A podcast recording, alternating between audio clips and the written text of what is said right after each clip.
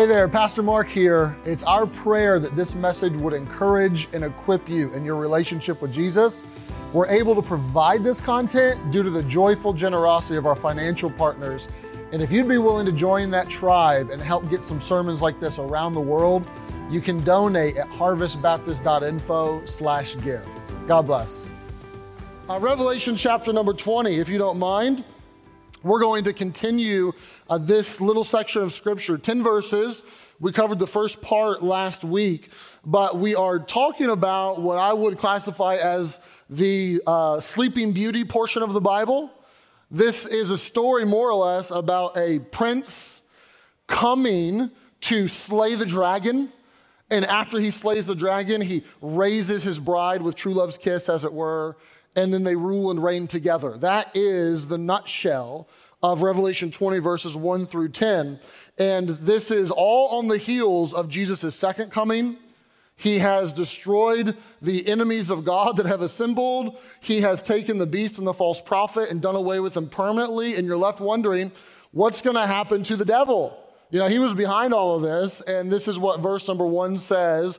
And this is review but it tells us there's a restraining that takes place, right? Verse 1 I saw an angel come down from heaven having the key of the bottomless pit. The bottomless pit is this prison for evil spirits. And a great chain in his hand. And what did he do? He laid hold on the dragon, the old serpent, which is the devil and Satan, and bound him a thousand years. And he cast him into the bottomless pit and he shut him up and he set a seal on him that he should deceive the nations no more till the thousand years should be fulfilled. And after that, he must be loosed a little season. We'll see at the end of today the must be loosed for a little season part, but this is the moment where Satan is arrested, Satan is jailed. Why? So that his primary work, a work of deception, can no longer continue, so that he can deceive the nations no longer. And we're told this thousand year period, what's happening? Jesus is setting up a kingdom and we are ruling and reigning. Verse number four I saw thrones and they that sat on them, and judgment was given unto them. This is talking about the saints. And I saw the souls of them that were beheaded for the witness of Jesus, for the word of God, for which they had worshiped, not worshiped the beast, neither his image, neither had they received the mark on their foreheads or in their hands. And they lived and reigned with Christ a thousand years. This reign of Jesus, this millennial kingdom where we get to rule and reign alongside of him. We actually sang about this this morning in our first song that we opened up with. We sang the refrain, His name shall be a counselor, the mighty Prince of Peace, of all earth's kingdoms, the conqueror, whose reign shall never cease. What are we singing? We're singing Revelation 19 and 20 when we're singing that. That's what we're singing. Talking about this this reigning that happens that we get to reign with him. If you want more on the kingdom and what does that look like and what do you mean reign with him, I would refer you back to last week's sermon. You can find out all about it. But you're left in verse number four with this question. It said in verse number four, the people who were beheaded lived and reigned, right? How does that work? Normally, when you're beheaded, you don't live, right? And the, the implication is there was a resurrection. Now, verse number five will not imply, but it will explicitly state this was a resurrection. So we get to resurrecting. Verse number five. But the rest of the dead lived not again until the thousand years were finished. This is the first resurrection. Blessed and holy is he that hath part in the first resurrection. On such, the second death has no power. You say, what's the second death? Well, Revelation will tell you death and hell are cast into the lake of fire. This is the second death. In eternity, in hell and the lake of fire is the second death. Those that have part in the resurrection, this has no power. But they shall be priests of God and of Christ. They shall reign with him a thousand years. Now, let's just hit the pause button for a moment. What is this talking about? It's talking about resurrecting. I feel the need to help you with this because I must confess, I had very little understanding of the biblical idea of a resurrection, much less a practical idea of the resurrection, through 20 some odd years of my life. I grew up in church, like week one, church nursery, Sunday school, was there multiple times a week, all the clubs, the Awanas, the, all the stuff. Like I was there all the time. And I graduated high school and left for college to go to Bible college. And I had very little concept of a resurrection. I went to Bible college, and I left Bible college after four years of theological training with a degree that said you could go be a pastor.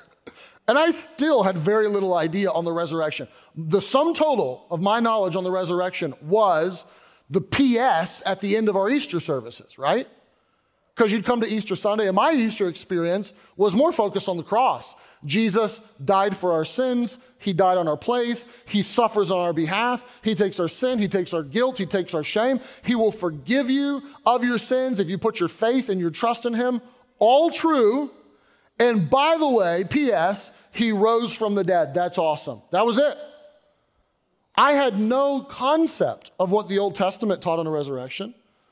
I had no concept of Jesus' own words on the resurrection, or especially what the epistles began to write, or even the idea that there would be a quote unquote first resurrection awaiting the people of God, that my future as a believer would be a resurrected body, a resurrection experience for me.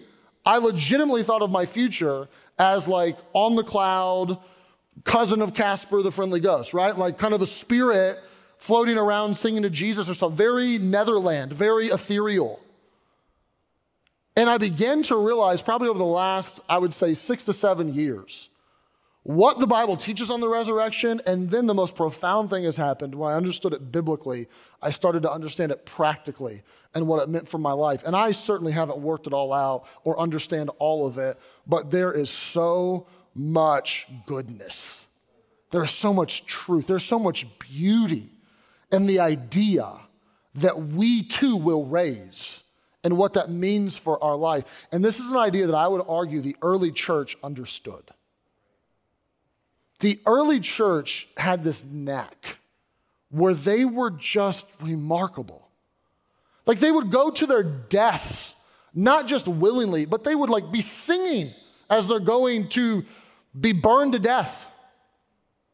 They would move into situations that were, that were wrought with, with fear and strife and danger. Like a plague would hit a community and everybody would run, but the Christians would move in to be able to minister. And they, they were remarkable. And I look at the church today, and oftentimes I don't know that I would use the adjective remarkable to describe the church. And it's like, what's the disconnect? And I think maybe the disconnect is they understood deeply the resurrection and what it meant for their life. And my goal today, we're going to talk about the, the, whole passage, but simply my goal is to give you a biblical understanding of the resurrection and in turn a practical understanding of the resurrection. And if we can just get that little piece, then I will have done my job today. So here's the resurrection biblically. And you're going to have to hang with me. I'm going to just pour out a bunch of Bible on you, but it'll help you. The resurrection is really introduced in an explicit way for the first time in Daniel and the prophets, where Daniel has this vision and he begins to understand that Jesus will come and he will be a king that rules and reigns over everything. But he looks beyond that and he looks forward and he sees a resurrection. To quote Daniel, many of them that sleep in the dust of the earth shall awake, some to everlasting life, and some to shame and everlasting contempt. Jesus takes these words and he echoes them almost exactly when he says in John chapter number five, marvel not at this, when Jesus said that all power was given unto him, even the power to raise the dead. For the hour is coming in which all that are in the grave shall hear his voice. Every grave, somebody's going to hear his voice, and what will happen? They will come forth, they will respond to his voice. When he says, Arise, they will arise, just like Lazarus came out of the tomb. They that have done good unto the resurrection of life, they that have done evil unto the resurrection of damnation. Now, what's this talking about? It's not talking about Jesus' resurrection. The Jewish people understood that there was a resurrection one day awaiting all of humanity in which we would stand before God and be judged. Some would be his children and would be a resurrection of life. Some would not be his children and be a resurrection of damnation. And they knew this and understood this. And then Jesus raises from the dead, and all of a sudden, all this resurrection stuff becomes so much clearer. Because you're like, okay, a resurrection, a resurrected body. What would that look like? Like you're left with questions, right? Is my resurrected body, am I to look like me or am I to look different? Are we all to look uniform, like we're stormtroopers or something, like all in a row? Like, do we look the same? Uh, am I to be big? Am I to be 10 foot tall? Am I to be shorter? Am I, you're left with all these questions, right? Until Jesus raises. And all of a sudden, you see a resurrected body. And the apostles would write things like this Paul would say, Christ is risen from the dead and he's become the first fruits of them that slept. Jesus rose, and he is the first part of the harvest that is being gleaned, and we will follow, right? Just, I'll put it this way Jesus rose from the dead, and we're gonna raise like him. What he did, we're gonna do. What, what he has, we're gonna have. Not deity, not his, his Godhead, but the resurrected body that he currently possesses still, we will possess as well. And you might say, well, okay, what would that look like? I don't know that I can give you all of the answers to what that looks like, but I can give you enough to get you real excited. Go, if you would, to Luke chapter number 24. I almost never make you turn to two passages, but today you get a bonus passage. Luke chapter number 24 the very, very end of Luke's gospel, you find a Jesus in a resurrected body showing up to hang with some people.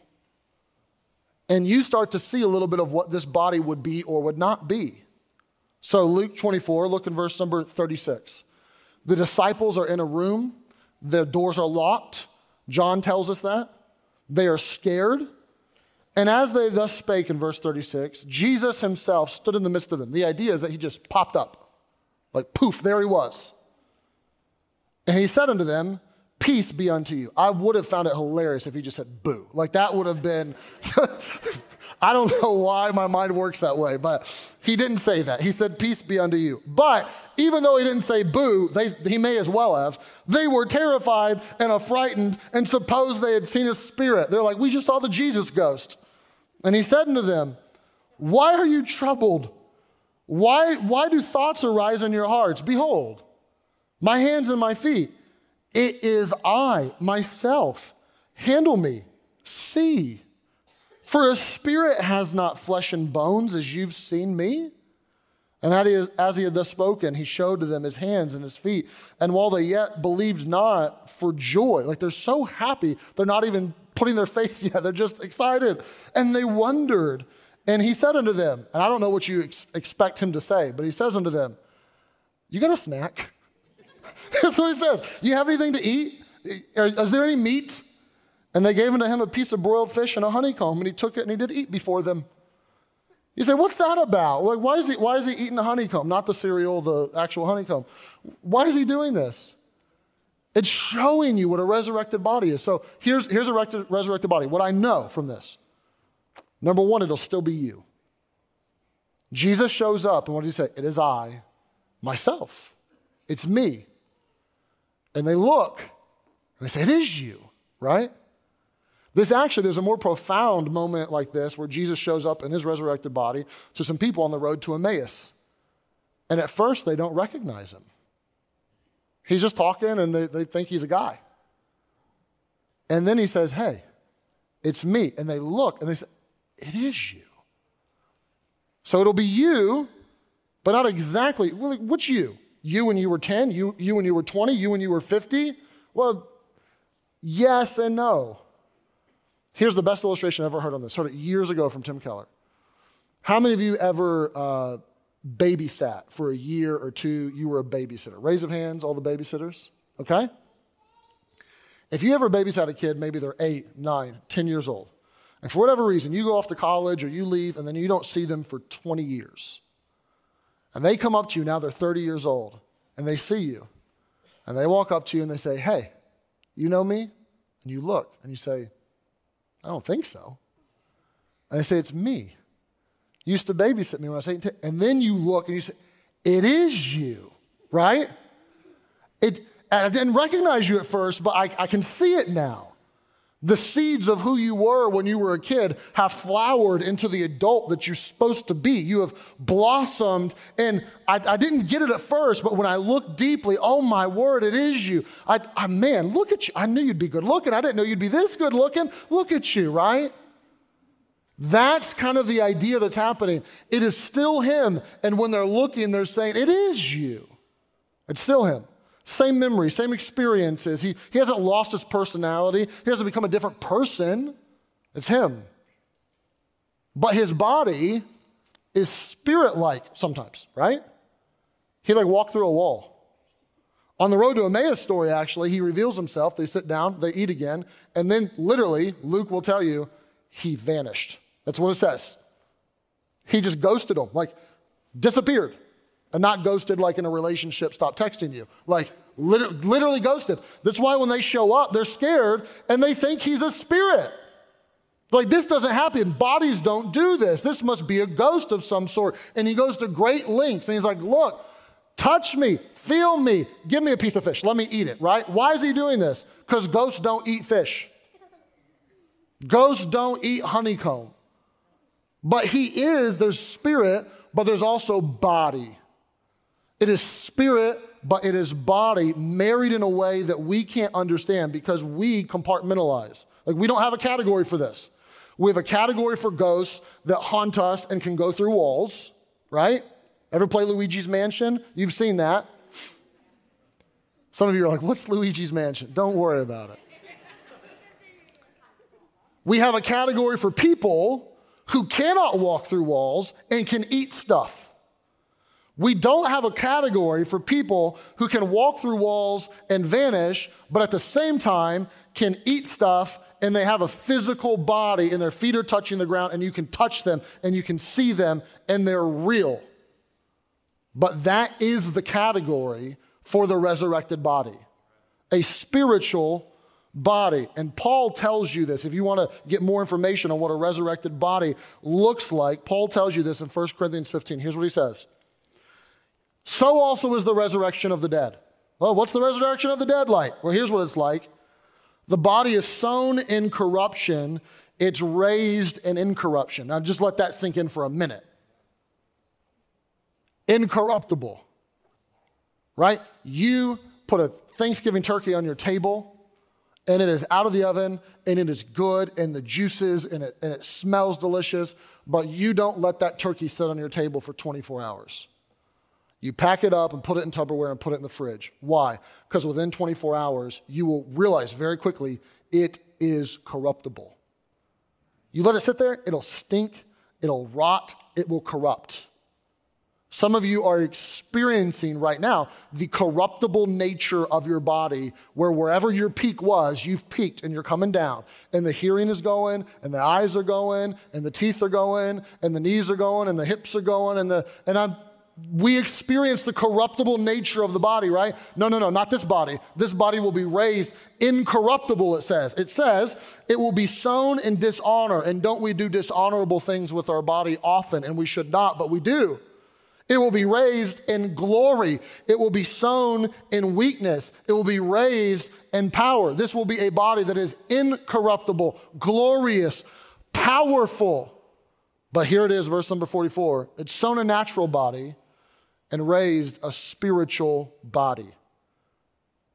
There is a natural body and there is a spiritual body. You say spirit or body? Yes. Spiritual body.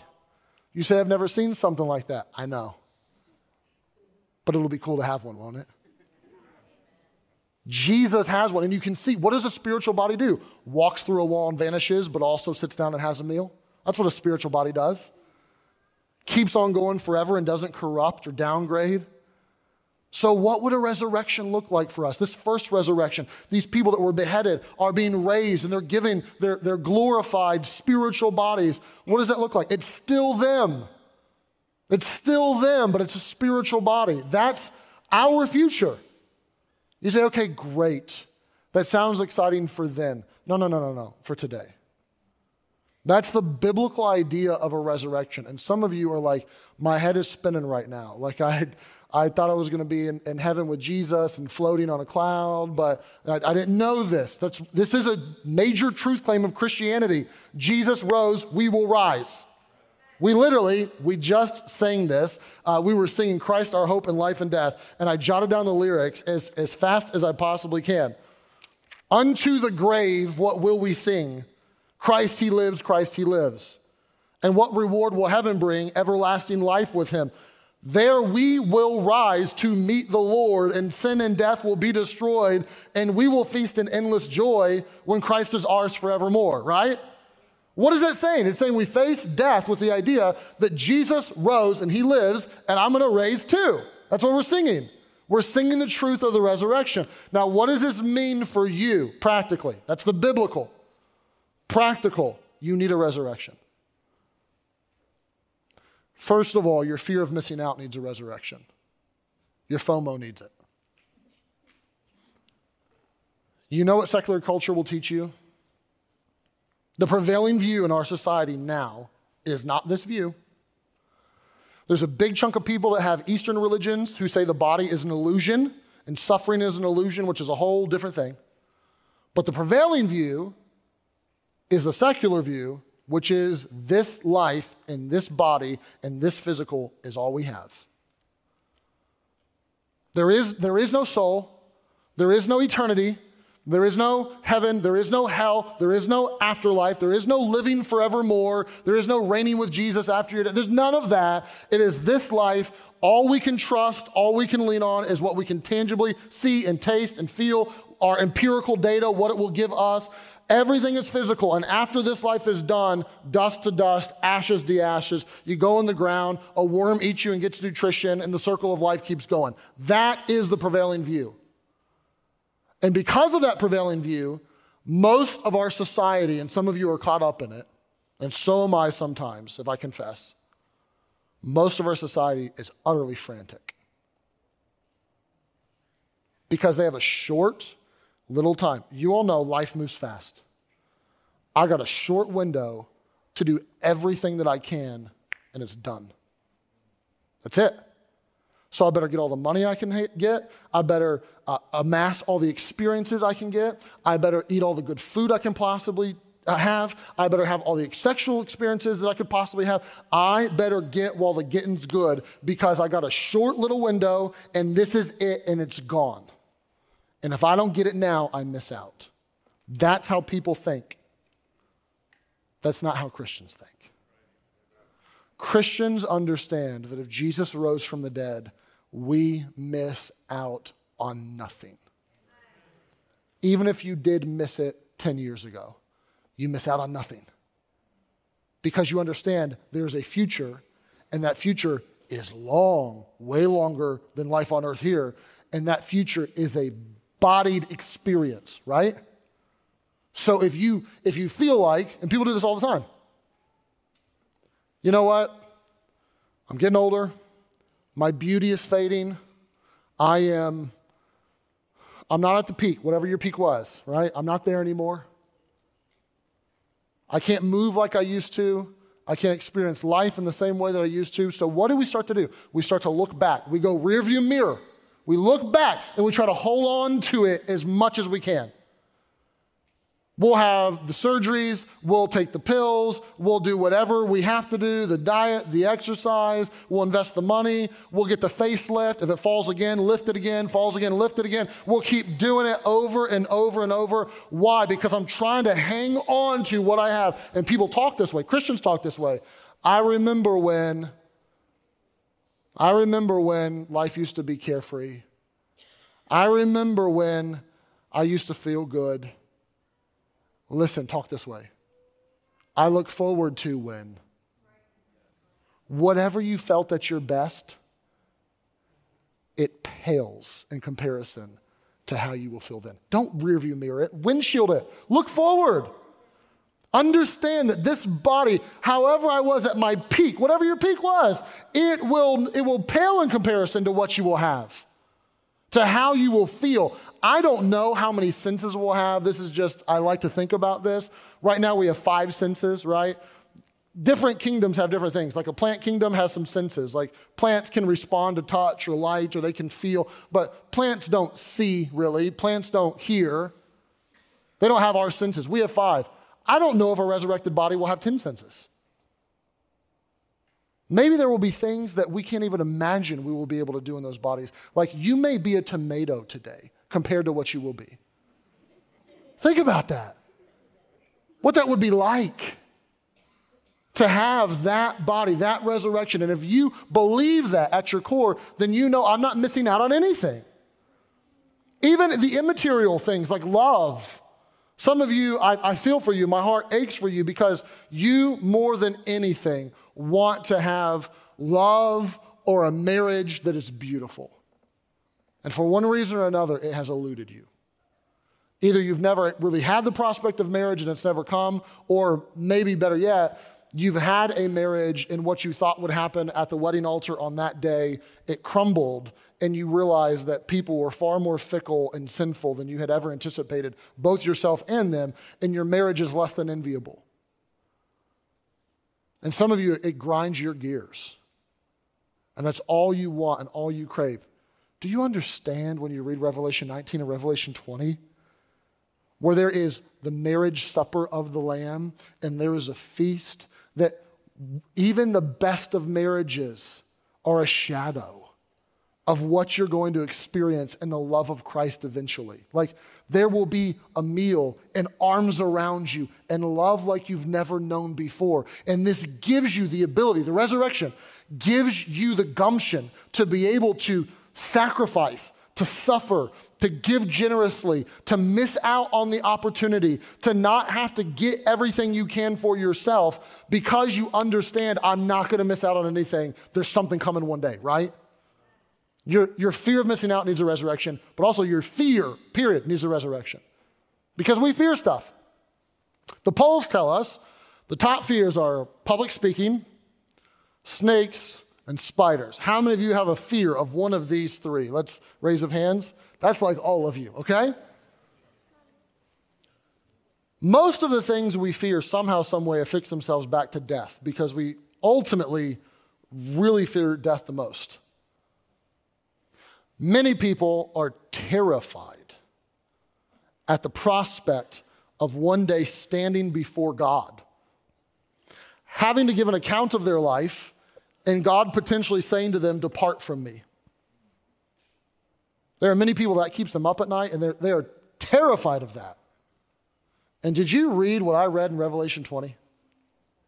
Let me, let me quote it to you.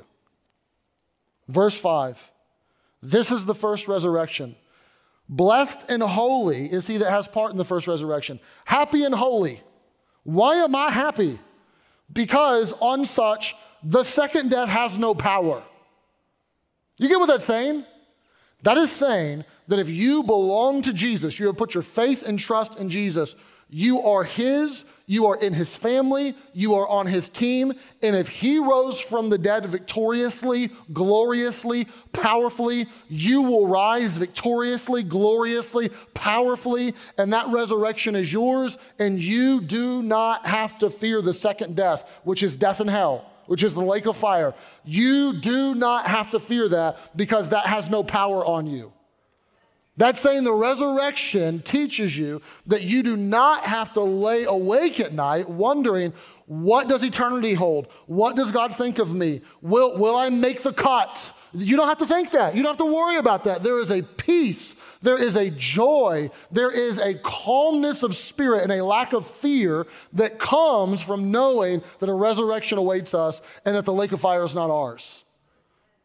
I've told you this before, but years ago when they built the Golden Gate Bridge in San Francisco, they had people falling into the bay to their death, like left and right. They kept losing people. So they stopped the project and they spent a pretty large sum of money to build a massive netting system under the bridge so that if someone fell, they would be caught by the net and they wouldn't die. They went forward with the project and the entire rest of the project, which was the majority of it, Nobody fell. No one fell into the net.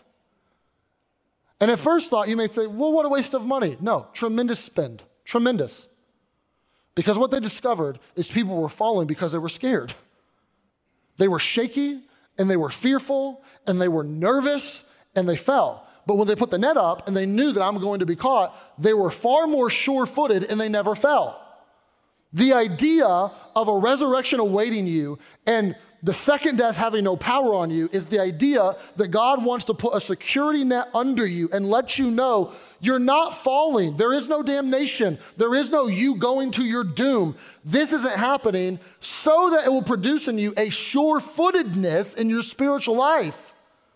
Some of you are constantly slipping and slipping and backsliding, and, and you just can't seem to get a grasp on it. And it may be that you haven't grasped the idea of a resurrection and that you are so unsure and so unconfident and so unstable in your relationship with Jesus and the security that He wants to bring to you that it causes you to slip over and over and over again.